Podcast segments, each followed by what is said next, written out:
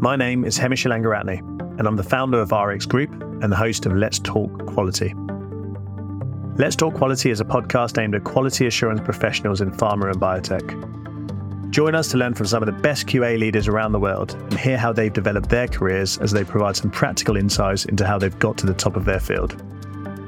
Our mission is to shine a light on what good quality assurance really means for pharma and biotech. What impact does it really have on the patient?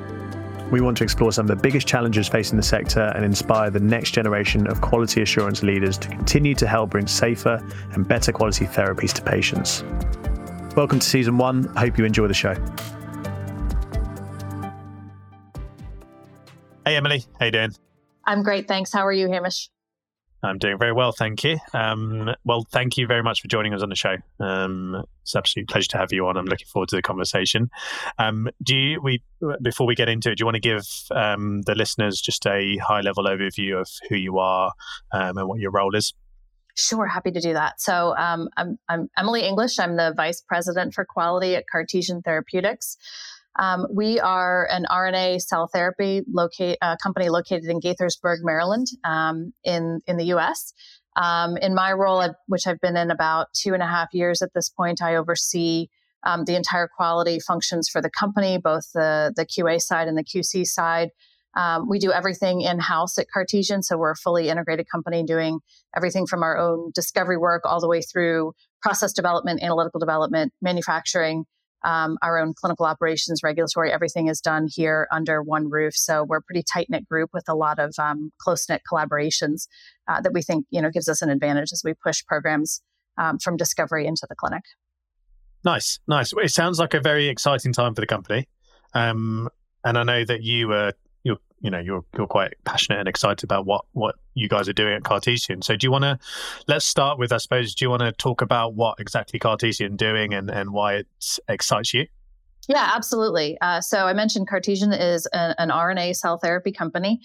So um, we we make a simple change, um, at least on the surface, to the way cell therapies are traditionally manufactured. So um, for en- most engineered cell therapies that are either in development or on the market, the changes are made to those cells um, at the DNA level. So you introduce a lentiviral vector that uh, encodes into the genome uh, to drive then uh, RNA and then ultimately protein expression in those cells.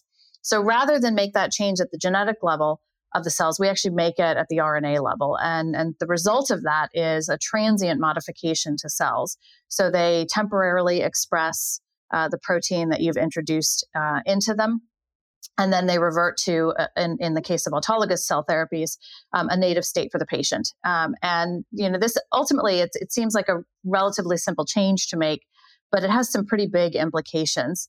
Um, and so our, our mission really is to um, make safe and effective cell therapies. And and we think by making an RNA level change to the cells, you can really um, offer a therapy that has a much more favorable safety profile that you can then push outside um, of where cell therapy has you know played to date, which is in late stage oncology indications, and it gives you an opportunity to really drive these therapies out um, into earlier stage in in the case of oncology, earlier stage patients who are perhaps less sick. Um, but also kind of break new ground in in new disease areas outside of oncology. And so that's really the thing that I find exciting about what Cartesian's doing, and um, kind of gets gets me up in the morning and, and excited to work yeah. on things. Nice, nice you've answered all my, my my questions I ask at the end now. They're quick fire questions about what gets you up in the morning. So, oh yeah, um, no, that's great. Um, and and it's early phase going into sort of late late stage, I guess, over the the coming um, years or year, I guess. Um, like, that's... let's talk about some of those implications from sure. I suppose your perspective of going start, you know, um, when you start to think about late phase and commercial settings, um, but specifically in an autologous cell therapy landscape? Yep, absolutely. So our lead program is a drug that we call Descartes 8. Um, it is an anti-BCMA RNA CAR T cell. Um, so we, um, it's an autologous therapy. So it, our manufacturing process begins by harvesting cells through apheresis from the patient. Uh, we bring those cells into our facility expand them, introduce an RNA that encodes a chimeric antigen receptor that is specific for BCMA, um, harvest them, cryopreserve them, and then they go back out to the clinic. So um, even in just that sort of short snapshot, I think you can probably sort of uh, uh, grasp the complexity that's involved in in the supply chains and and sort of then the the manufacturing and quality operations that have to accompany that entire workflow. Um, so yeah. our program right now is in a phase 2b study um, in an autoimmune disease called myasthenia gravis, which is a neuromuscular autoimmune disease. Um, and you know we were very very encouraged by the early open label data um, that we've we've generated. We published a paper earlier this year in the Lancet Neurology de- detailing some of those um, findings. But sort of long story short, um, at least in the open label setting, it looks like this therapy has the potential to offer, um, a, with a short course of therapy, a, a very deep and durable um, therapeutic benefit for the patients. And so you know, that's given us the conviction to take it now into a phase 2B study where we're going to be stacking Descartes 8 up against a placebo um, in what we think is the first placebo controlled trial for an engineered adoptive cell therapy that's ever been conducted. Um, mm. And, you know, and now we are starting to imagine what the future might look like as we think about, you know, a phase three trial yeah. and, and sort of line of sight to commercial. Um, so, you know, we start to think about, you know, in a startup company, you're always kind of worried about where your risks are and sort of managing for the potential downsides. Like what if this doesn't go well? What if it you know what if we hit a stumbling block here that or something sort of the unknown unknown pops up? But now we're in a position where we really need to start to plan for success. What if this all works? Um, uh, you know how will we scale what we're doing? How are we going to make this um, sustainable and affordable? Um, you know, how do we streamline all of the quality processes around our manufacturing to ensure that we get those therapies out to the patients as quickly as possible? As you're in yeah. this sort of autologous world where it's, you know, one lot per patient, that means every time we start a manufacturing run, there's a patient on the other end of that who's waiting for yeah. their product. Um, and so yeah. figuring out how to make all that work at scale is now sort of both the challenging the challenge and I think the the excitement that we're we're experiencing. Yeah, because you drew you in in in the when you're treating or, or in an autologous cell therapy, you're driven by the number of patients, um, I, I, suppose. So, um, how do you go about that? I suppose um, creating processes for your for your, your, systems and stuff as you try and navigate that that that yeah. challenge. It's a, it's a great question and one that um, we're certainly working on, and I'm not sure we've 100% landed on exactly the right answer to it yet. But um, you know, unlike a traditional biologic where your batch size can be quite large and maybe that batch is going to treat hundreds or even thousands of patients, again, we're, we're in this one lot per patient paradigm um, by definition, and we will always be. Uh, you know, so it has the advantage that the, the scale of the process that we're running today is the scale of the process that we will be running a year from now, three years from now, five years from now. So that's okay. great because it means we sort of understand what that commercial scale looks like relatively early um, in development. Yeah. But um, but the the challenge of it is that all of the you know the, the quality processes that kind of accompany a GMP manufacturing capability um, have to scale as well. And so every time we go into production, you know, on a lot, there's opportunities for deviations. There's there's opportunities for supply chain challenges, and and sort of thinking about um, how we build processes to be robust and allow for um, you know things to happen quickly. Um, how do we get very efficient about um, lot release, uh, about um, about managing deviations. Again, with the idea that you know what's the fastest route from where we are right now when that that patient product comes into our facility to getting it back out, uh, you know, and infused into them. And um, mm. you know, I think that that's going to be an ongoing challenge. The things that work when you're running, you know, ten lots in a year don't work as well when you're running 50 lots in a year and probably are not going to work as well when you're running 500 lots in a year. Um, yeah. So, so we really need to. This is the sort of the challenge that's in front of us right now, and we're starting to to think about scale.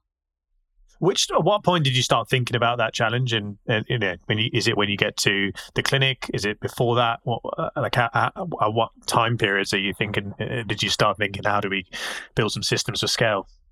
You know, I don't know that it is ever too early to start worrying about that. You know, I was at a conference um, a year or so ago, and I had an opportunity to ask one of the you know handful of people who's actually lived this experience, uh, an executive um, from Bristol Myers who you know had, had gone along for the journey on one of the few commercial um, CAR T programs that now is is uh, is you know uh, in in production, um, and he i asked you know if you, if you were if you could go backwards and teach yourself something sort of at the stage where where we are of those of us who are in these earlier stages of clinical development what what would be sort of the lessons learned and and he said two things he said um, ensuring supply chain um, robustness redundancy qualifying you know multiple vendors figuring out where you're single threaded and, and building in resiliency there um, mm. and then scaling your quality systems to um, uh, to potentially handle sort of an increase in the number of events that you're going to have to deal with as you as you hit that commercial manufacturing. So I think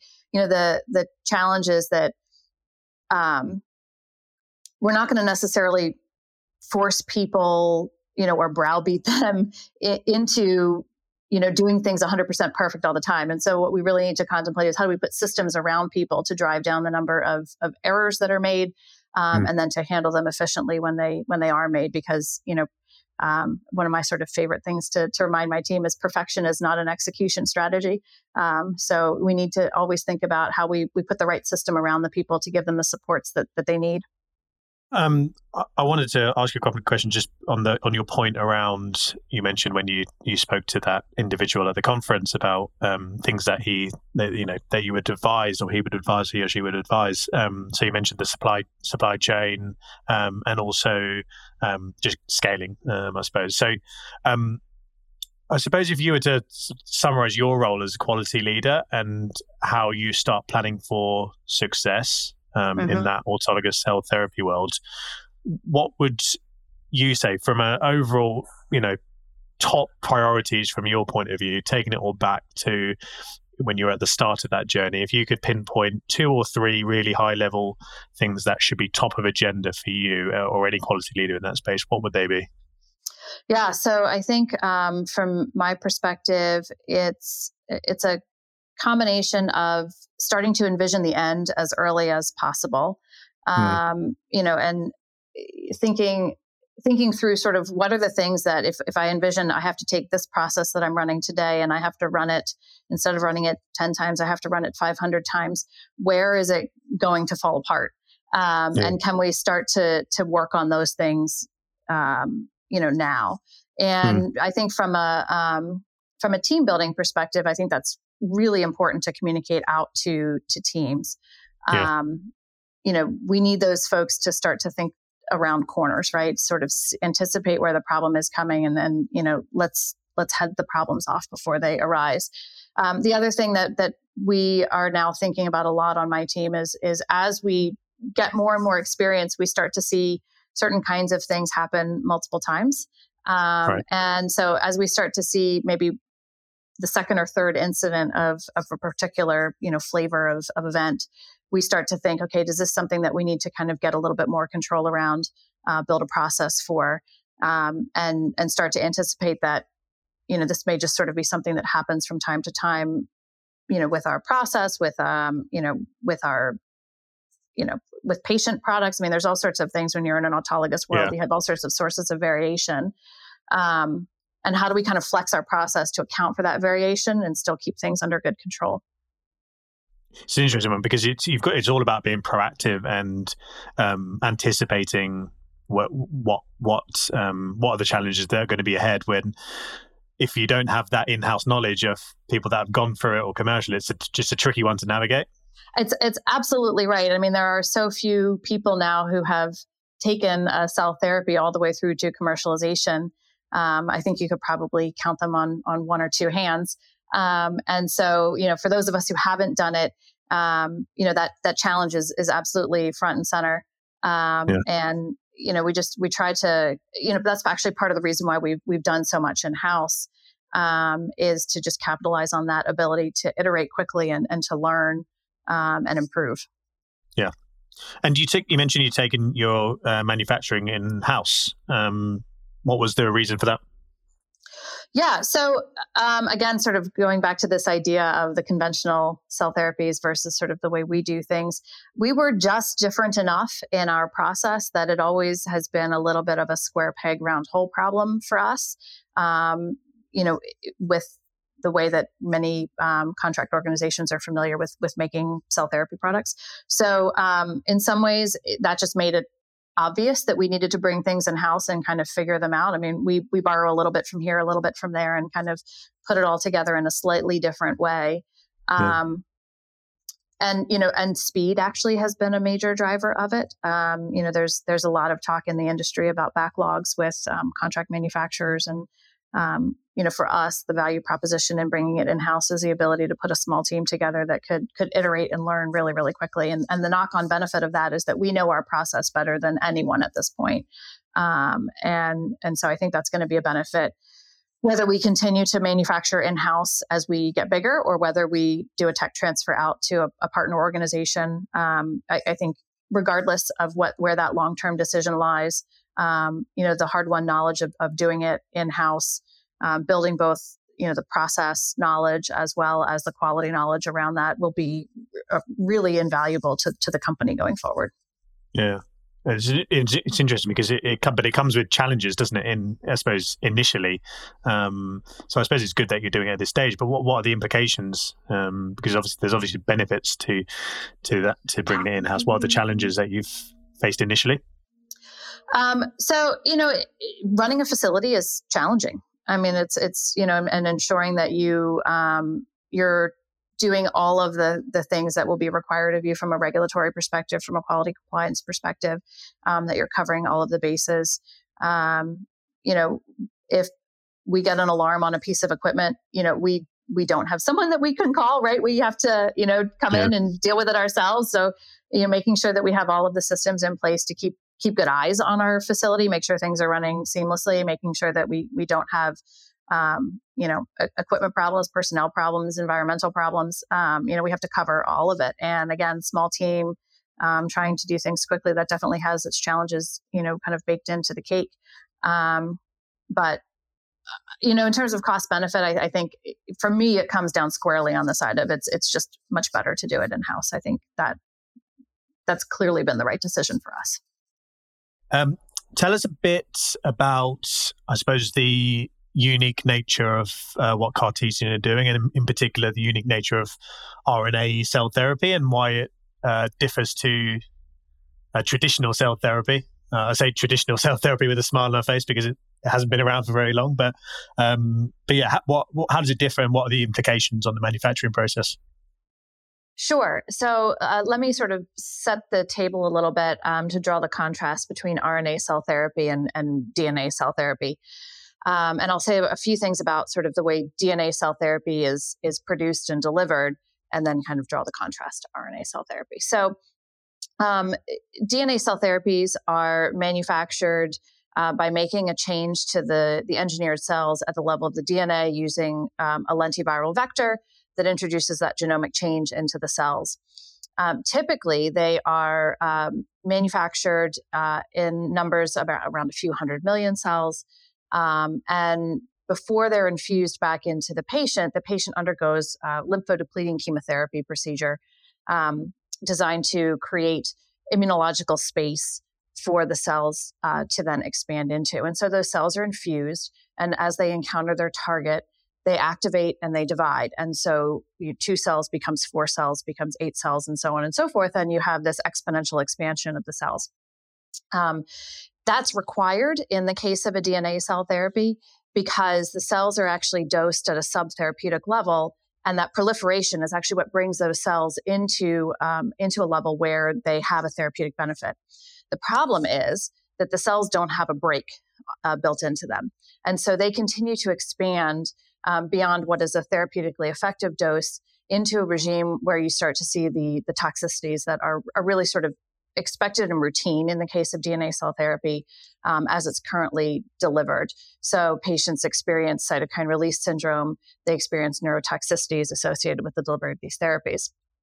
Um, those uh, kind of risk benefit uh, sort of trade offs are entirely acceptable in the case of late stage oncology indications where the patients are really out of options. Um, but we've made a change, um, moving away from DNA based engineering to RNA engineering of cells, because we believe that um, we can provide a, a, a therapy in, in, this circumstance that is still potent, um, but has a much more favorable safety profile um, for the patients and is going to allow cell therapy to really reach beyond late stage oncology applications. And so, eh, you know, what is on its surface perhaps a simple change actually has pretty profound implications for the way that this works. Um, so, we do not deliver lymphodepleting chemotherapy to patients up front. Rather, um, we actually make uh, several orders of magnitude more engineered um, CAR T cells than are, are typically made and delivered for DNA based therapies. Um, and so we're what we're trying to do is actually hit that therapeutic window with the dose that we deliver into the patient. So we don't rely on the proliferation of those cells to get us to a therapeutic benefit. We instead come come in with that. Um, and in the case of RNA cell therapy, because it's a non-replicating change to the cells, um, as those cells encounter their target and start to divide, the population of CAR cells actually decreases. So with every cycle of division, the population of cells, you know, goes to half, to a quarter, to an eighth, and so on and so forth. So you have this natural dilutive effect. And essentially, what we've been able to do um, is turn a CAR T cell into um, a drug with pharmacokinetics that are much uh, more closely related to what you would expect for a biologic drug as opposed to a cell therapy. Um, and so, again, we don't have to induce um, grade three and four hematologic uh, toxicities through lymphodepleting chemotherapy right up front. And then what we've what we've observed in the patients that have been treated to date um, is that there has been um, you know no um, CRS and no neurotoxicity associated um, with with RNA cell therapy um, to date in the patients um, that we've treated on on the myasthenia trial. And so we're very very encouraged by that safety profile um, and think that that really bodes well for sort of getting getting these cell therapies outside of, of oncology and into new therapeutic areas. Yeah, it's really exciting stuff, and looking forward to seeing how it all progresses over the next year. Absolutely. Yep. Um, we'll we'll have some data hopefully to talk about in the near term. Obviously, the, the open label data that we've seen so far um, has has shown us that we think we have um, deep and durable responses. Um, so, in the case of the myasthenia trial, we deliver um, infusions to patients once a week for six weeks, and then we stop. Um, and we monitor the patients out for a year uh, on the study. And so far, we've seen um, pretty long-term responses. The patients have maintained their response out out to those um, those longer time points. So, again, we just think that that product profile, that target product profile is going to going to play out very very well in in autoimmune disease in particular. Um, I want to talk to you a bit about your, I guess, your leadership and um, how you go about your communication style and, and, building your team as you grow to scale. Um, mm-hmm. It's an obviously an exciting time, but how how what is your leadership style and and how do you bring people along on the journey? Yeah. Um, so I mean, I think the three sort of values I think that I, that I try to create as a matter of culture on our team um, are transparency, curiosity, and collaboration. Um, so uh, you know, we I've, I've, talked a lot with my team about you know if we if we deal with problems when they're small, um, then we require small course corrections. But if we let things fester, if we don't surface them, if we don't collaboratively problem solve, you know, things get bigger, and then the problem gets much more um, much more time intensive, much more costly, and, and, much more you know difficult to to course correct. Um, and you know, again, I I just think we all have to come to work with this idea that we're going to be honest about where we are when we make errors. We're going to deal with them. We're going to collaboratively work together on them, and we're going to maintain a sense of curiosity the whole time. So we're we're constantly trying to ask ourselves, um, you know, what could be better? What haven't we thought about? Is there a new piece of information that has come to light that needs to change how we we think about things, how we manage certain processes? Um, yeah, and and then you know just kind of a, a constant open dialogue um, about all of that with the team. I think is is really critically important. Yeah. Brilliant. Well, um, it's it's a hugely exciting area and of and um, I suppose time for you and and the business. Um, mm-hmm. So you know, um, there's some really interesting and valuable insights that anyone that's going through that journey, um, as, as, I'm sure there there there will be, uh, hopefully lots of people listening to that that can take some some insights away. Um, you've answered a couple of my quick fire questions already, okay. Emily. Um, so I, normally ask, um, I suppose. Uh, well, let's start with this. I think what, and this is an interesting one for you, but what, what in your eyes, what do you think makes a a great quality leader? Um, yeah. So, I mean, I think the the person who's driving an organizational culture, and and as I said, I think one that supports transparency, collaboration, and curiosity. Um, I think that really is my my number one job is to figure out, you know, who knows what and um, and what do they have to contribute to the team. Um, you know, it, knowledge isn't helpful if it stays locked away in somebody's head um, and, and, doesn't doesn't get brought to light. So, um, you know, our mission is to um, develop safe and effective medicines and make patients' lives better. Um, and as a quality organization, I think we just need to constantly ask ourselves how we do that better. Yeah, well said. Um, is there anyone that has inspired you in your career? Yeah, absolutely. Lots of people. I've been quite fortunate um, to have had great mentors throughout my career. Um, and the other thing that is true is it's usually been the case that when I have needed a push in my career, someone has kind of been there to, to give it to me. Um, often these are folks who are kind of in and out of your life you know quickly and, and yeah. may have an impact on you that's that's quite extraordinary in a short period of time but if i had to cite sort of one person who i would probably you know um, identify in this interview it would be um, sam gelman who was my my graduate advisor um, and um, you know i think that that relationship is so formative for any scientist and i think if you have a good one it, it sticks with you um, and has you know sort of these ripple effects throughout the rest of your life and, and he really set such a high standard for excellence um, you know, among the, the people for himself and then for the, for the people he mentored. And he was someone who just has always has stayed curious throughout his life.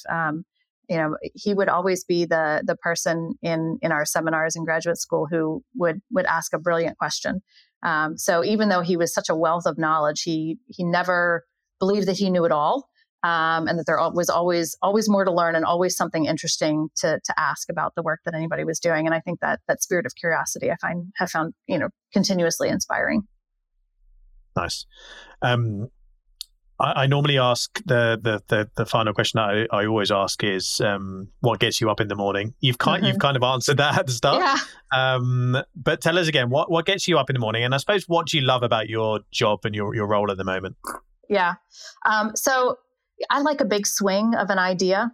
Um, I think that's really the thing that that drives me, um, perhaps more than just about anything else. So, an idea that you can kind of wrap your head around and, and get inspired by, and the idea that um, we could make seemingly a simple change in the way cell therapies are made that should have dramatic positive benefits in terms of um, you know safety that then allows us to go out and tackle diseases that haven't been tackled um, in the cell therapy space before. I, I find to be, you know, truly inspiring. Um, I love to solve problems, so that's the other thing that that I really enjoy. And Cartesian's really a pretty unique environment. Again, having everybody under one roof. Um, I can easily go and talk to anyone in a day in our research department, and our clinical operations department, um, and and the ability to kind of reach across disciplines um, understand how quality really kind of is a bit of a linchpin function that that ultimately reaches out and, and touches and interfaces with all of these areas. Um, you know and it, it's it's just it's been a very exciting um, place to work. Brilliant um, it, it, sounds like a really exciting place to work. It sounds like a really exciting time for you as a leader um, in quality and and in the in as part of the um, I suppose leadership team of the business. And um, we'll have to do another conversation, have another conversation in uh, a podcast in about twelve months' time to see where where things are at and if we're um, if we're close to getting a getting um you know some BLAs and approvals it, it, would be my my pleasure. I think you know this time next year we hope that we'll be um, ramping up to our to our phase three study and and you know sitting yeah. on some hopefully some knock on wood um, you know positive data that'll be coming out next yeah. year so um, yeah Excellent. it's it's absolutely an exciting time It'd be my pleasure to come back and talk again well, I'll, I'll hold you to that, Emily. Um, listen, thank you very much. If, if people, if anyone wants to reach out to you for either advice or, um, or, or whatever it may be, is, is LinkedIn generally the best way? Yeah, LinkedIn is absolutely the best way to, to reach me. Yep. Brilliant. Well, look, thanks very much for coming on the show, Emily. It's some really good insights into your world, um, and um, and I definitely am excited to see where, where it goes and um, and have you on again in the future. Thank you. I really appreciate the opportunity. Pleasure. Thanks, Emily. Thank you for listening to today's show. I hope that you got value from it, whether you're starting your career in quality or if you're at the top of your field. Today's episode was brought to you by RX Group. I'm the founder of RX Group. We are a pharma and biotech recruitment organization focusing purely on quality assurance. We recruit consultants and senior level permanent quality professionals into the pharma and biotech industry. If we can support you, whether that be in a hiring capacity or if you yourself are looking for work, please get in touch with me on LinkedIn, visit our LinkedIn page where you can subscribe to the podcast, and visit our website, www.rx-group.io, to find out more about us. See you soon.